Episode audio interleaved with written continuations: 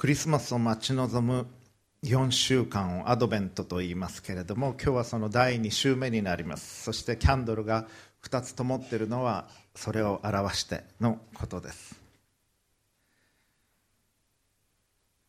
アドベントそしてクリスマスそれはイエス・キリストの誕生をお祝いするまた待ち望む時になります。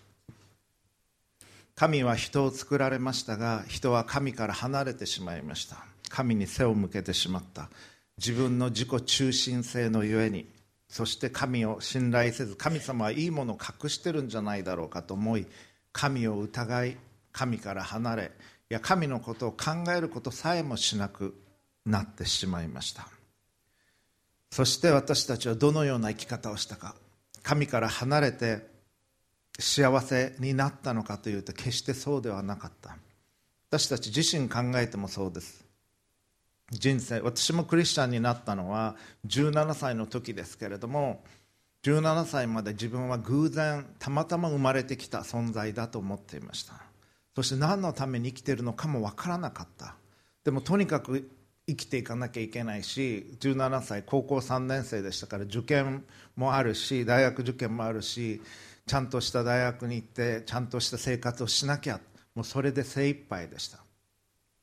多くの場合我々は目の前のことで精一杯でとにかくとにかく生き残っていかなきゃいけない。とにかくよりいい暮らしをより成功した暮らしをより人から羨まれるような生活を人に認められるような一目置かれるような生き方をしたい。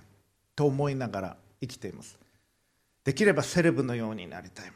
できれば羨ましがられるように豊かな生活をしたい。でもそういう生活ができる人は実際には本当に一握りだけです。そしてある場合には劣等感を感じ多くの場合に劣等感を感じそして時には優越感を感じながら生きていく。これが本当の生き方なんだろうかと思っていました。そして私は教会に行くことになったんです17歳の時。それはすでに何度も申し上げましたからそして今日時間がありませんからそれ言いませんけれども神から離れた生き方をしているということはとても辛いことでした。とても苦しいことでした。私にとって神に出会えたということは何て言うんでしょう。やっと自分があるところに収まったというそういう感覚でした。あこのために自分は生きてたんだ。このために命が与えられたんだ。そういう感覚でした。神は神から離れ暗闇の中にいるような私たちを見て憐れまれて救おうとされました。どうにかして救おうとされた。神から離れた人間をもう一度神のもとに導こうとされました。しかしそれは大変なことでした。人間が犯した罪というのは小さいものではない。人間が犯し続けてきた罪の累積というのは激しいものです。それは皆さんご自分のことを考えてもお分かりになると思います。その人間を長い年月をかけて神は救おうとその準備をされてきた。そしてその時が満ちた時に救い主イエス・キリストをお送りになった。それがクリスマスの出来事なんです。だからクリスマスをお祝いするんです。神が贈り物としてイエス・キリストを私たちにくださったから私たちは互いにプレゼントをするんです。贈り物をし合うんです。でも考えてみてください。皆さんが皆さんが誕生会をするとします。自分の誕生会をしてくれることになった。みんな集まってくれた。結構たくさん30人ぐらい集まってくれた。わあすごい嬉しいなと思ってたら自分はまだあの準備とかして着替えたりしてる時にみんなが盛り上がっちゃってなんかわーってやってなんか拍手してまだ私行ってないんだろうだけどって思いながらそのうちプレゼント交換お互いでしだしてご飯食べだしてそれじゃあって帰ってしまった寂しいですね。あ僕の私の誕生日なのにって思いますね。クリスマスはイエス・キリストの誕生をお祝いする日なんです。イエス・キリストの誕生なのにイエス様のこと完全に忘れてメリークリスマスとか言ってシャンパンかなんか開けてあるいはシャンメリーかなんか開けてそしてお互いにプレゼント交換しておめでとうとかやってサンタクロースが出てきてこれおかしいです。イエス・キリストご本人を抜いたクリスマスってありえないんです。イエス様が来てくださった。だからイエス様に感謝を捧げマリア様に感謝を捧げ神に感謝を捧げそして神は神を愛しなさいそして互いを愛しなさいと言われました。自分を愛するよ。だからお互いに贈り物をしお互いの存在の大切さということを思う。それが正しいクリスマスの祝い方なんです。今日はその救い主を送るということを定められ決められた三位一体の神父なる神そして子なる神イエス・キリスト聖霊なる神が救い主を送るということを定められ長い年月をかけてその準備をしてこられたわけですけれどもそのために用いられたイエス・キリストの母マリア様聖母マリアについて考えてみたいと思います。マリア様なしにイエス様はなかったんです。このお方にのうちに精霊によって神ご自身によってイエス様は宿られそしてこのお方を通してマリア様を通してお生まれになった。そしてお母様方よくご存知です。生まれてきた子供は放っておくことはできない。お母さんが、まあ、お父様育てますけど基本はお母さんが育てる。お母さんがミルクをあげその愛情を注ぎだから母の日の方が父の日よりも感謝されるんです。それは子供のことをおそらく私も父親ですけれども母親の方が愛してきたということがあるからではないでしょうか。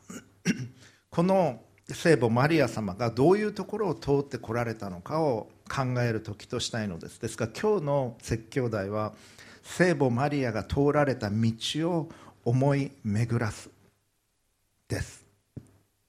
マリア様は聖書を見ると例えば有名な羊飼いのところに天使たちが現れて今日はあなた方のために救い主がお生まれになりましたというメッセージが語られる。です。羊飼いたちはそのメッセージに従ってベツレヘムに行ってお生まれになった救い主を探し当てます。でそのことをマリア様に告げます。ヨセフ様にも。あの育ての親となる父ヨセフ様。神によってマリア様イエス様を妊娠されましたからヨセフ様については今日あまり話ができませんけれどももう婚約してたんです。マリア様とヨセフも婚約してた。婚約してる途中で神がそこの中に入ってこられてマリア様にあなたは精霊によって身ごもりますと言われた。でヨセフ様は困る。そんな話聞いたことはないです。神によって女性が妊娠するということはかつてなかったことです。信じがたいことだった。だけど彼は誠実な人でした。そして神からの夢の中での語りかけを受けマリア様を受け入れるんです。そしてお生まれになるイエス・キリストを救い主として愛して育てていかれる。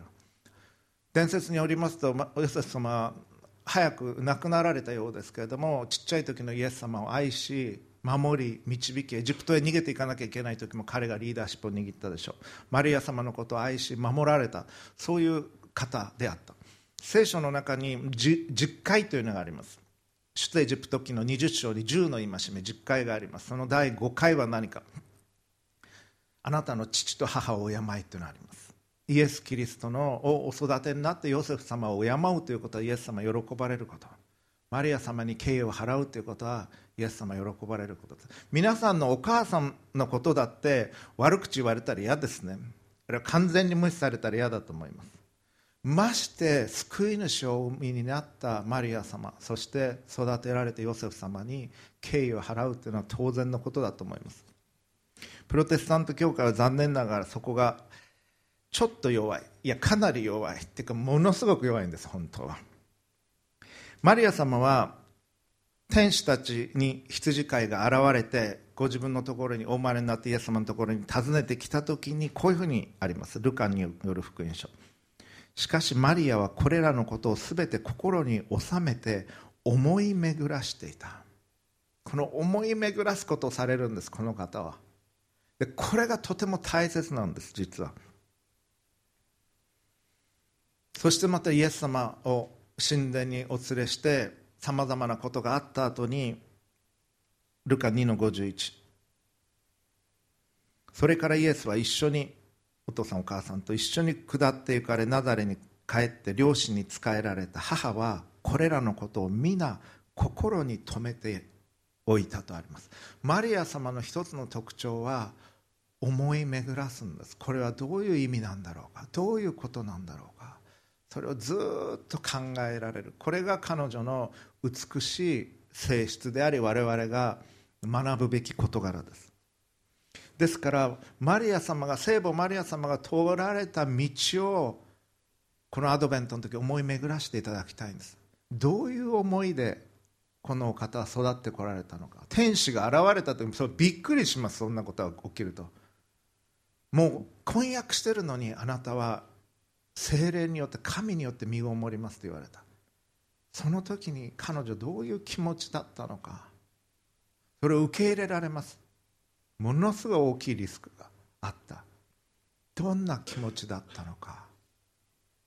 そしてお腹がだんだん大きくなっていく。その中でヨセフ様に告げなければいけない。どんな気持ちで告げられたのか。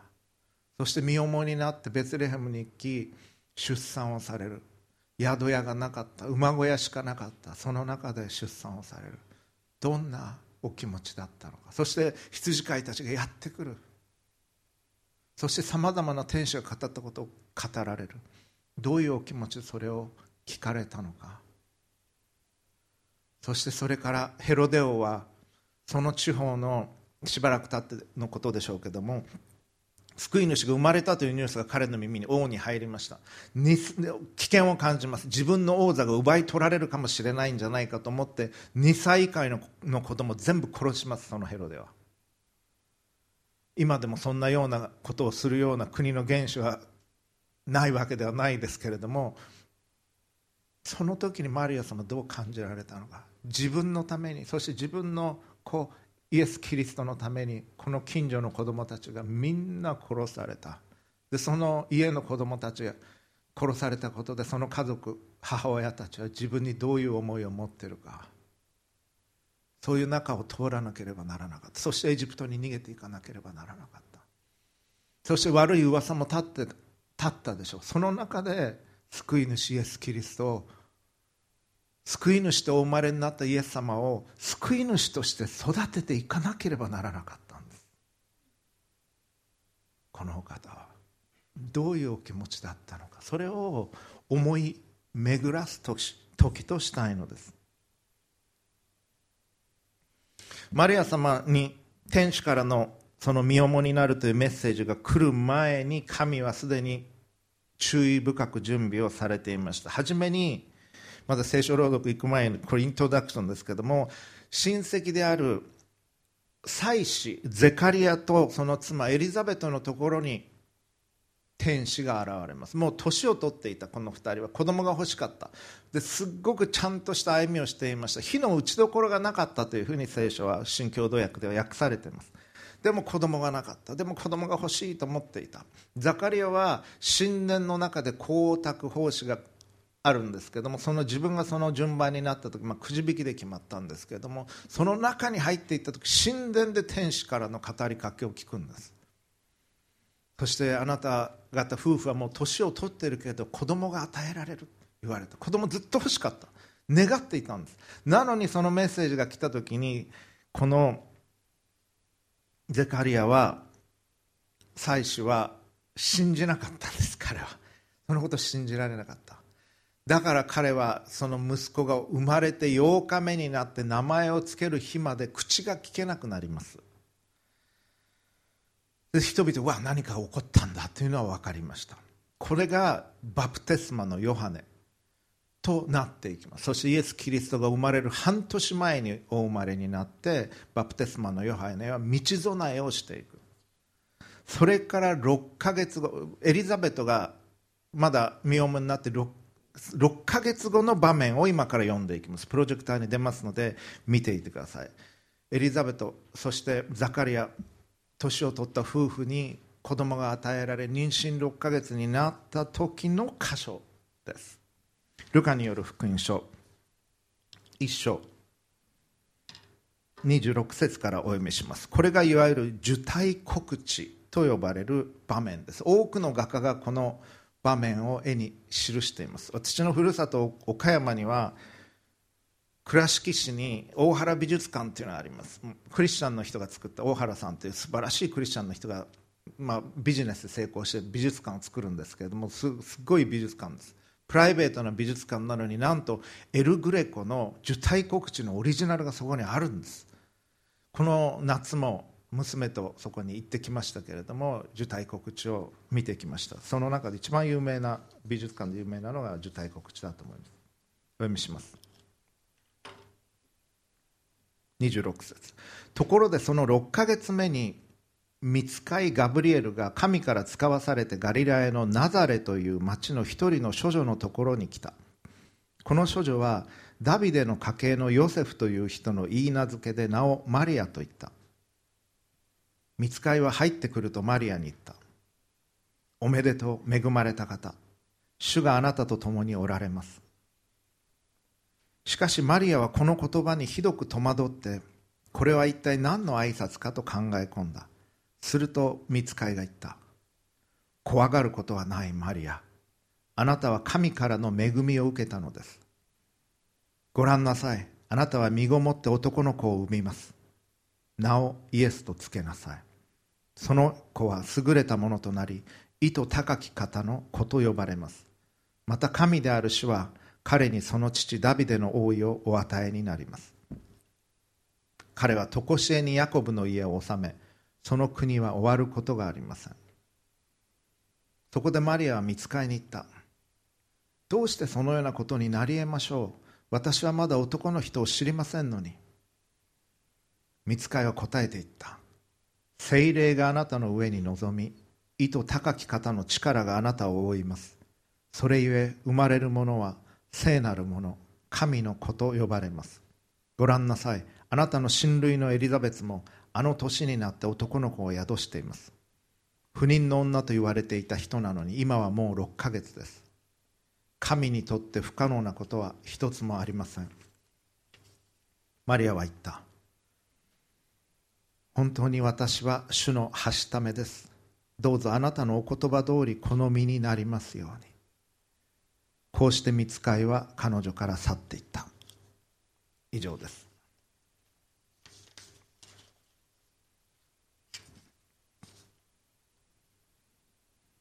ザカリアとエリザベツ。この親類の間に子供が与えられました。そしてマリア様を備えられていったんです。長い歴史の中で預言者たちを通しさまざまなメッセージを語りながら神は救い主の誕生を準備していかれました。そしてその最後の場面に用意されたのがこの聖母マリアというお方なんです。その生まれから特別な方として救い主の母となる方として作られたお方です。考えてみてください。もしもしですよ。本当にもしあなたが神だとして救い主になる地上に生まれてくるとして一人の女性を通して自分が生まれてくることになる。とするならばその方をどういう方としてお作りになりますか？あなた。あなたが想像神であって人に命を与える方だとしたらそして自分が救い主としてその方を通して生まれてくるとしたならばそれは適当にまあ誰でもいいやその辺の人でいいですとはしないと思います。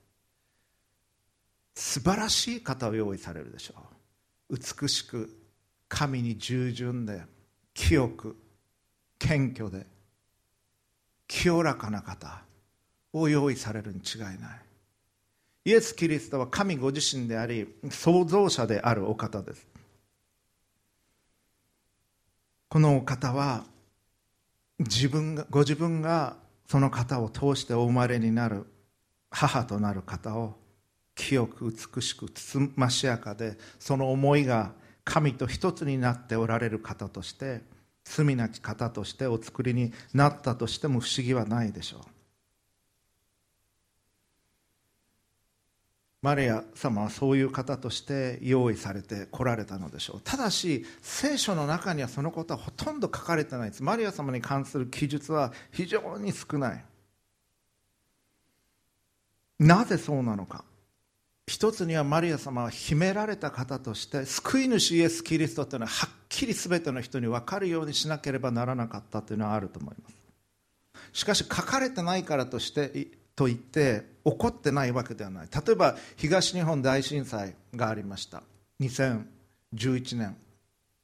3月11日のこと。2時46分。皆さんあの地震の時にご自分がどこにおられたか覚えておられるでしょう。私は学生たちに聞くと私はあの時前の大学の研究室にいました。ものすごい揺れでそしてあの直前にニュージーランドで地震があって建物が崩壊してたりしてたので私がの研究室があった建物は古かったのでもうこれは危険だと思いながらしばらく待っても収まらないので階段揺れる階段を走って逃げたのを覚えています。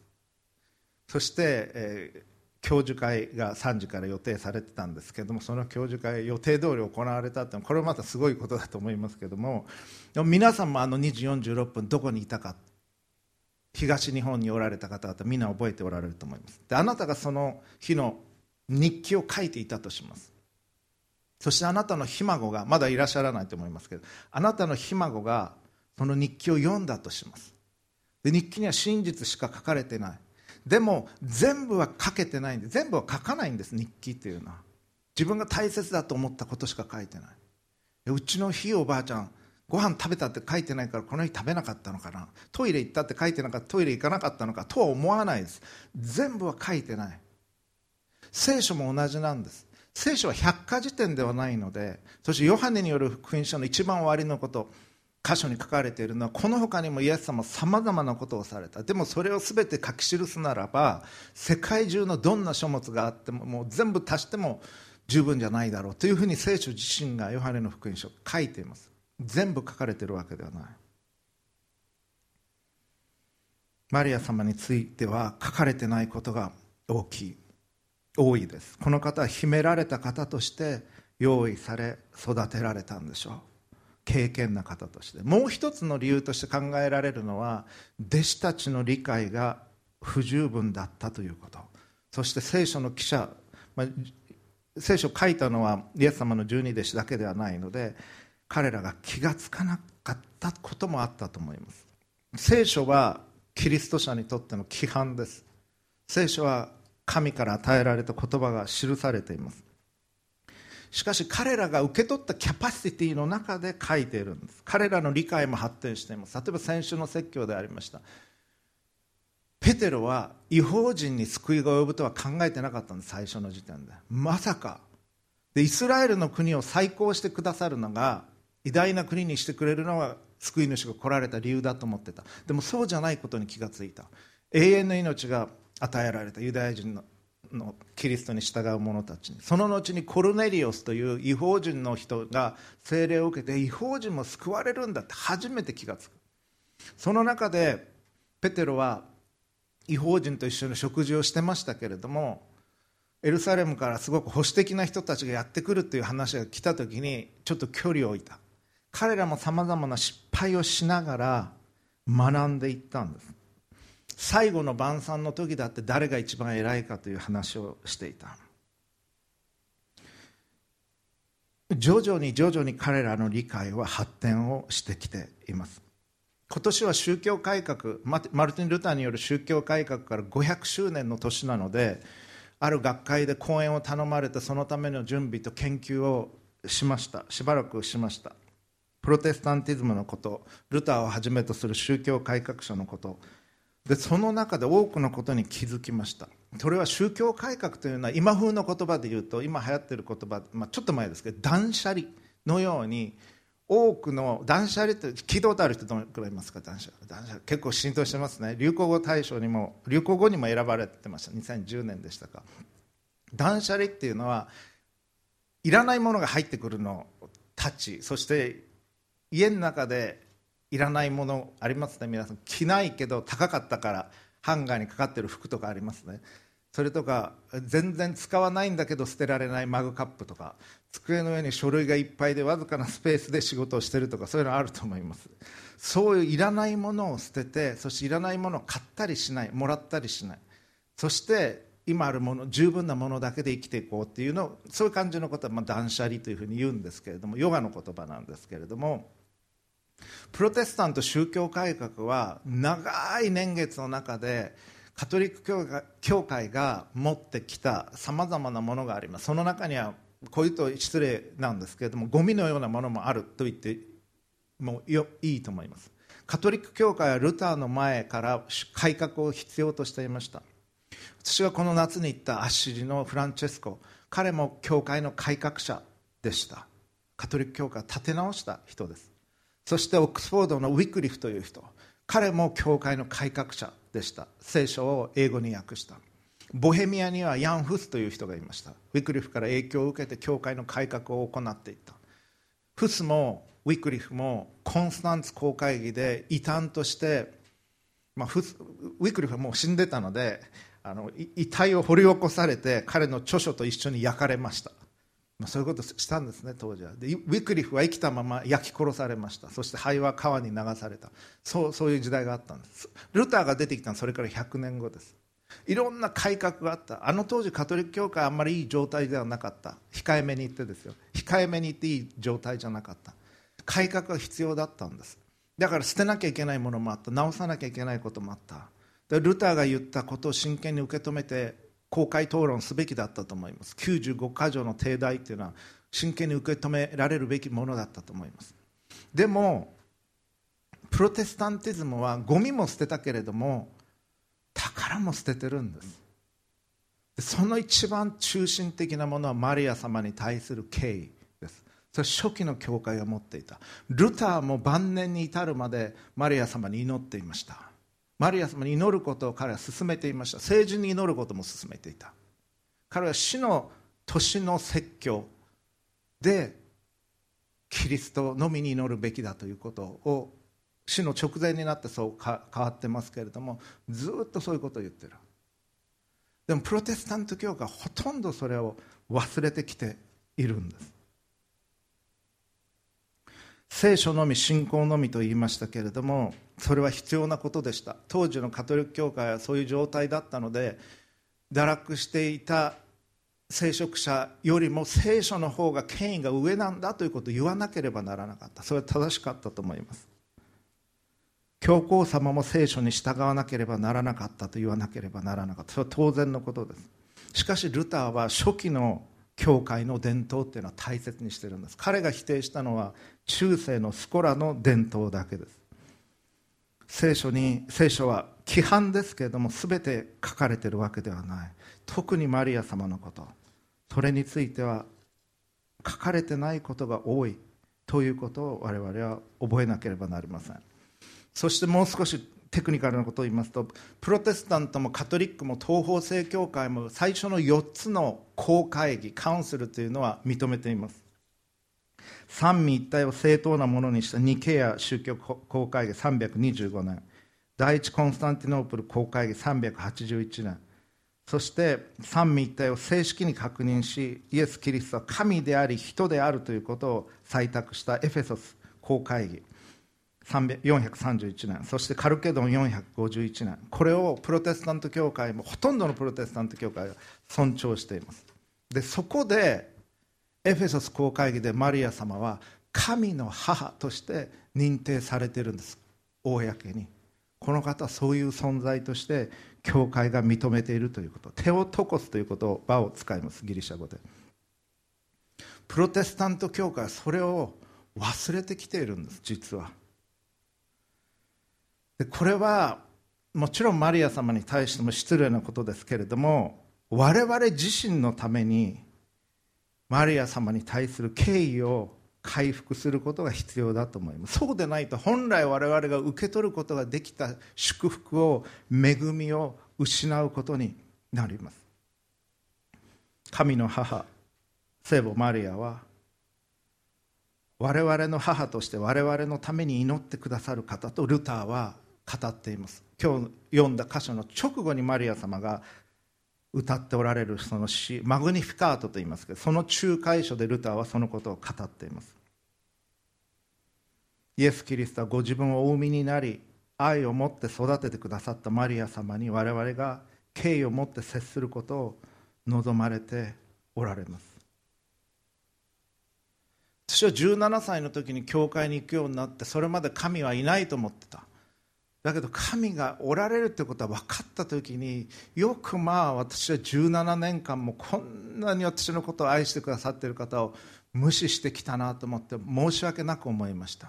そして詫びました。そして神の愛を受け取った。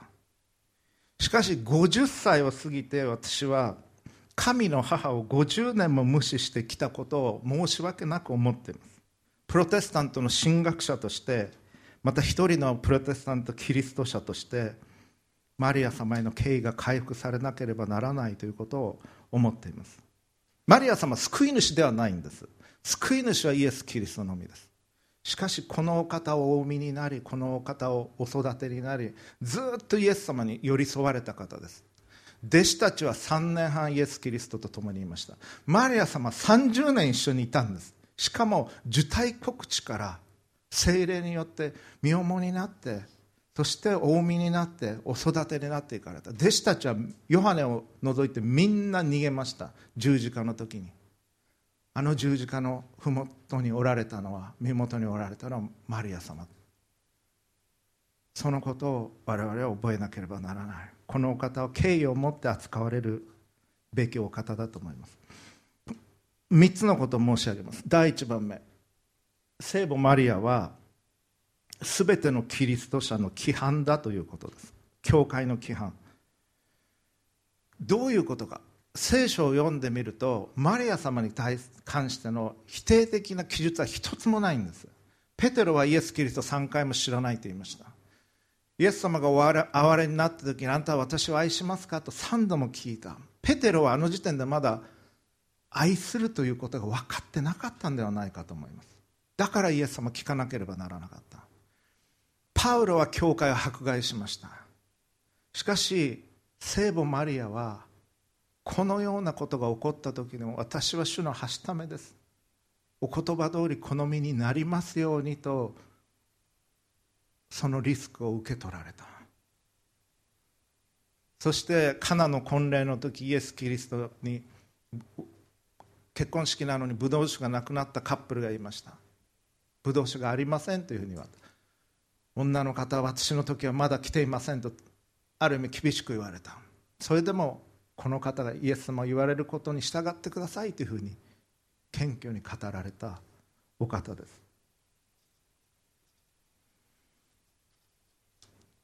受胎告知から妊娠期間を経てそして婚約者であるヨセフ様にそのことを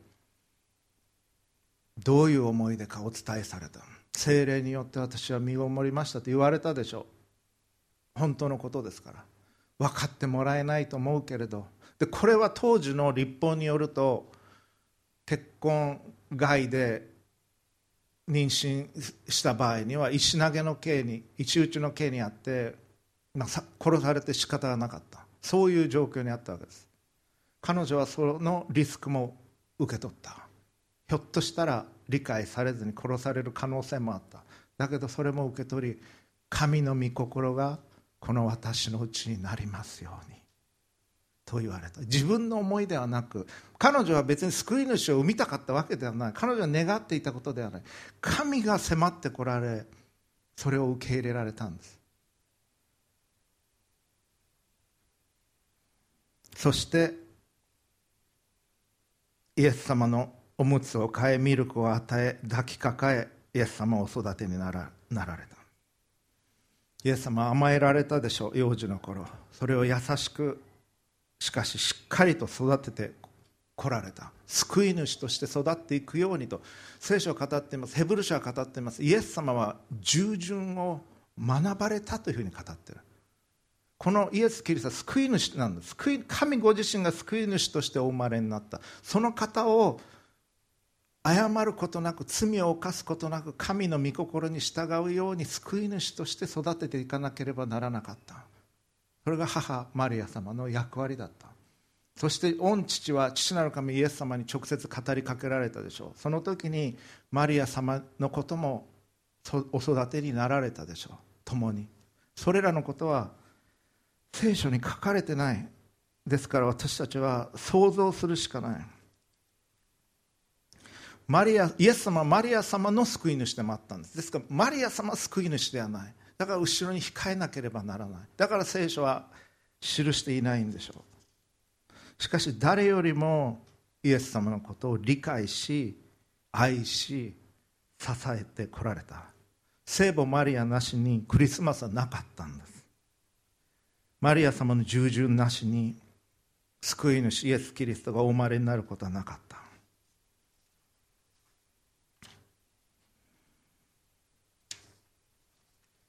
先ほどの箇所。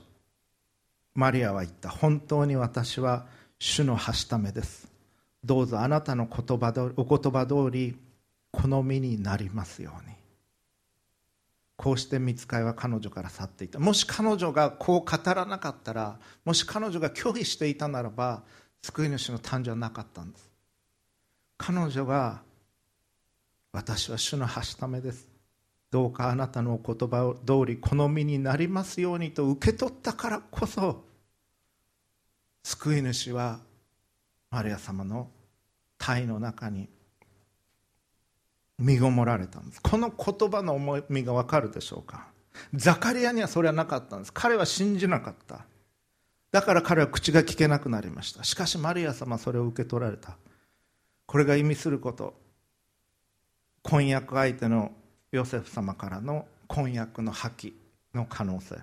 貫通罪を疑われて石打ちの死刑の可能性。そして周りの人たちから後ろ指を刺される。あのイエスは私生児じゃないか。結婚する前にもうお腹大きくなってたじゃないか。その後ろ指。これらを全部彼女は受け取ったんです。神は時に常識では受け止められないようなことを求められるんです。これもその最たるものだと思います。常識では非道徳とみなされるようなこと。独身女性が妊娠するというようなこと。しかも今から2000年も前に。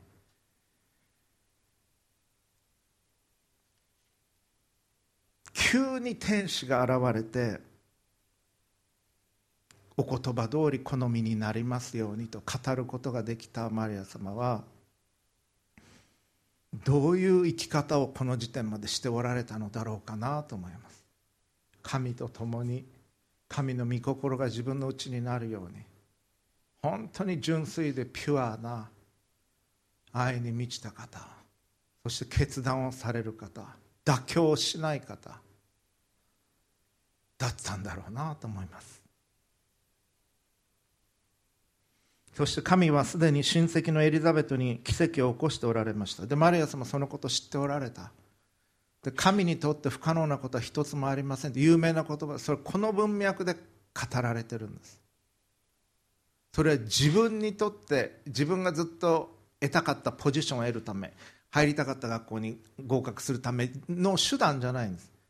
神は最も大切なことをされるなされるためならば何でも用いられる道を開かれるということを語っておられた。その従順において聖母マリアは全てのキリスト者の規範教会の規範になります。あなたの御心がなりますイエス・キリストはゲッセマネの園に行かれた時にそこでマリア様共におられなかった。しかし時が来たということはご存知だったと思います。そしてイエス様は祈られました。できることならこの杯を私から取り除けてください。しかし私の思いではなくあなたの思いがなりますようにと。母マリアとイエス様は同じ思いを持っておられた。もう一度繰り返します。マリア様は救い主ではないんです。この方は神ではない。しかし神が特別に用いられた救い主が生まれになるために用いられた特別な方でありそういう意味で火の打ちどころのない方。イエス・キリストはこの方に育てられこの方の子として育てられたということを私たち覚えていたいと思います。そして2番目聖母マリアはどういう方か。第2のエヴァです。アダムとエヴァ。アダムを神は作られそしてエヴァを作られました。しかしアダムとエヴァは禁断の実を取り神に信頼することをせず罪を犯してしまいました。最初のアダムそして第二最後のアダムというふうにイエス様のことを言われています。第二コリント書。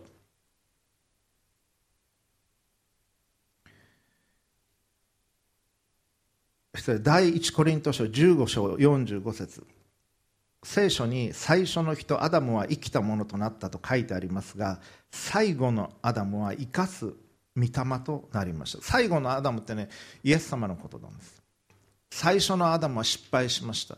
しかしもう一度神は罪なきアダムは生まれた時罪はなかったですから罪を犯した結果人類に罪が入ってきたんですけどもイエス・キリストは罪ないお方としてお生まれになった。最初のアダムは失敗したけれども最後のアダムイエス・キリストは救いの道を開かれた。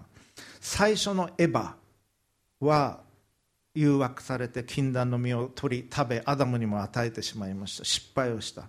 しかし聖母マリアは神への完全な従順を守り通した。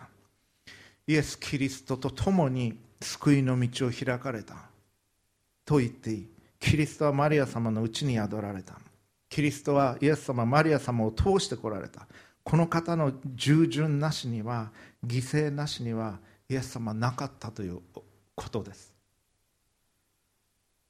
マリア様は救い主ではないけれども救い主をお産みになり救い主を支え救い主が苦しみを受けられるそのその場におられしかも母として自分の罪なき息子が救い主である息子が人々に鞭で打たれ肉が裂け血だらけになり茨の冠をかぶせられそして十字架にかけられ命を捧げられるのをずっとその身元で黙って見ておられた方だということです。そして3番目にマリア様はキリストと共に救いのための苦難を通られた方です。繰り返しますがマリア様は救い主ではないのです。ルターは何を宗教改革者たちは特にルターは何をやってたかというと中世の間にマリア様は前面にすごい出てきたんです。イエス様よりも前に出てくるような傾向があった。でそれには反対したんです。正しく。我々に祝福をくださるのはマリア様ではない。マリア様の祈りを通して御父が我々に救いをくださるのであってマリア様は直接祝福持ってるからあげますというそういうものではない。彼女は救い主ではないし神でもないということをルターは正しく理解しそのことを伝えたのです。聖母マリアは救い主の母神の母として特別な場が与えられている方です。イエス様がお生まれになって神殿にイエス様をヨセフさんマリア様をお連れになりました。その箇所のとこちょっと読みます。聞いててください。ルカによる福音書2章25節から。その時エルサレムにシメオンという人がいた。この人は正しい敬虔な人でイスラエルの慰められることを待ち望んでいた。精霊が彼の上にとどまっておられた。また主のキリストを見るまでは決して知らないと精霊のお告げを受けていた。彼が精霊に感じて宮に入ると幼子イエスを連れた両親がその子のために立法の監視を守るために入ってきた。するとシメオンは幼子を腕に抱き神を褒めたたえていった。主よ今こそあなたはこのしもべを御言葉通り安らかに去らせてくださいます。私の目があなたの見救いを見たからです。見救いはあなたが万民の前に備えられたもので違法人を照らす啓示の光見た目イスラエルの光栄です。父と母は幼子についていろいろ語られることに驚いた。またシメオンは両親を祝福し母マリアに言った。ご覧なさい。この子はイスラエルの多くの人が倒れまた立ち上がるために定められまた反対を受ける印として定められています。剣があなたの心さえも刺し貫くでしょう。それは多くの人の心の思いが現れるためです。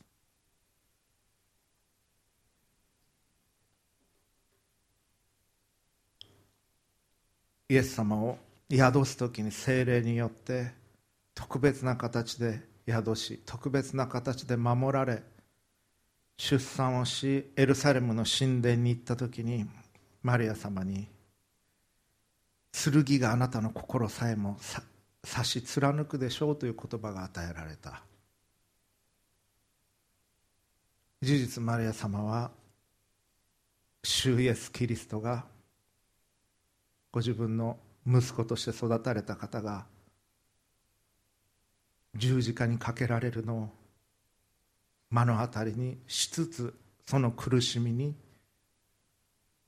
黙って耐えていかれた方でした。アドベントの時そしてクリスマスの時それは聖母マリアの苦難また愛を覚える時でもあります。そしてルターが語ったようにかつてこのお方が今も私たちに私たちのために祈りまた模範としておられることを覚える時としたいと思います。このアドベントの時聖母マリアが通られた道を思い巡らす時としたいと思います。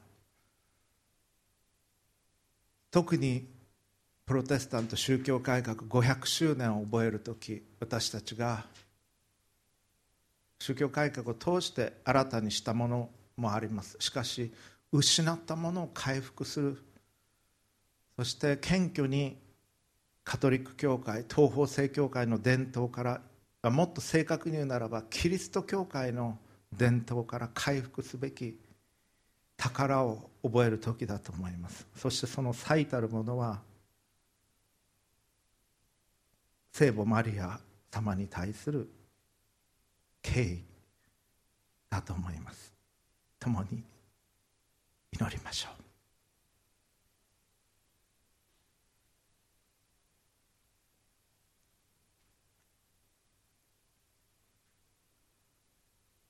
父なる神様あなたの尊いご愛に感謝をいたします。あなたは私たちをこよなく愛し私たちのために救い主をお送りになられました。長い年月をかけその道を備えてこられました。アブラハムに語りかけヤアダムが罪を犯した直後からそのことに言及されそして預言者たちを通し救い主の来られることを教えてくださいました。そしてザカリア・エリザベトまた聖母マリア様を備えられヨセフ様を備えられ彼らが婚約をしたそのタイミングで天使を送り受胎告知をされました。その中でマリア様はその重責をあなたへの信頼を持って受け取りリスクを負ってあなたに従われました。そしてヨセフ様はあなたを信じマリア様を信じ救い主を育てられました。そのような道を通して救い主が来られ救いの道が備えられていきました。多くの犠牲があったことを覚えます。多くの危険があり多くの血が流れたことを覚えます。そこまでしてあなたは救いの道を備えられました。どうかこのアドベントの時クリスマスを迎える時私たちがあなたの愛を覚えイエス様の愛を覚え精霊様の愛を覚えまた聖母マリアの愛を覚える時とさせてください。犠牲を覚える時とさせてください。従順を覚える時とさせてください。そして私たちがあなたを愛し隣人を愛する歩みをすることができますように。救い主主イエス・キリストのお名前によって祈ります。アーメン。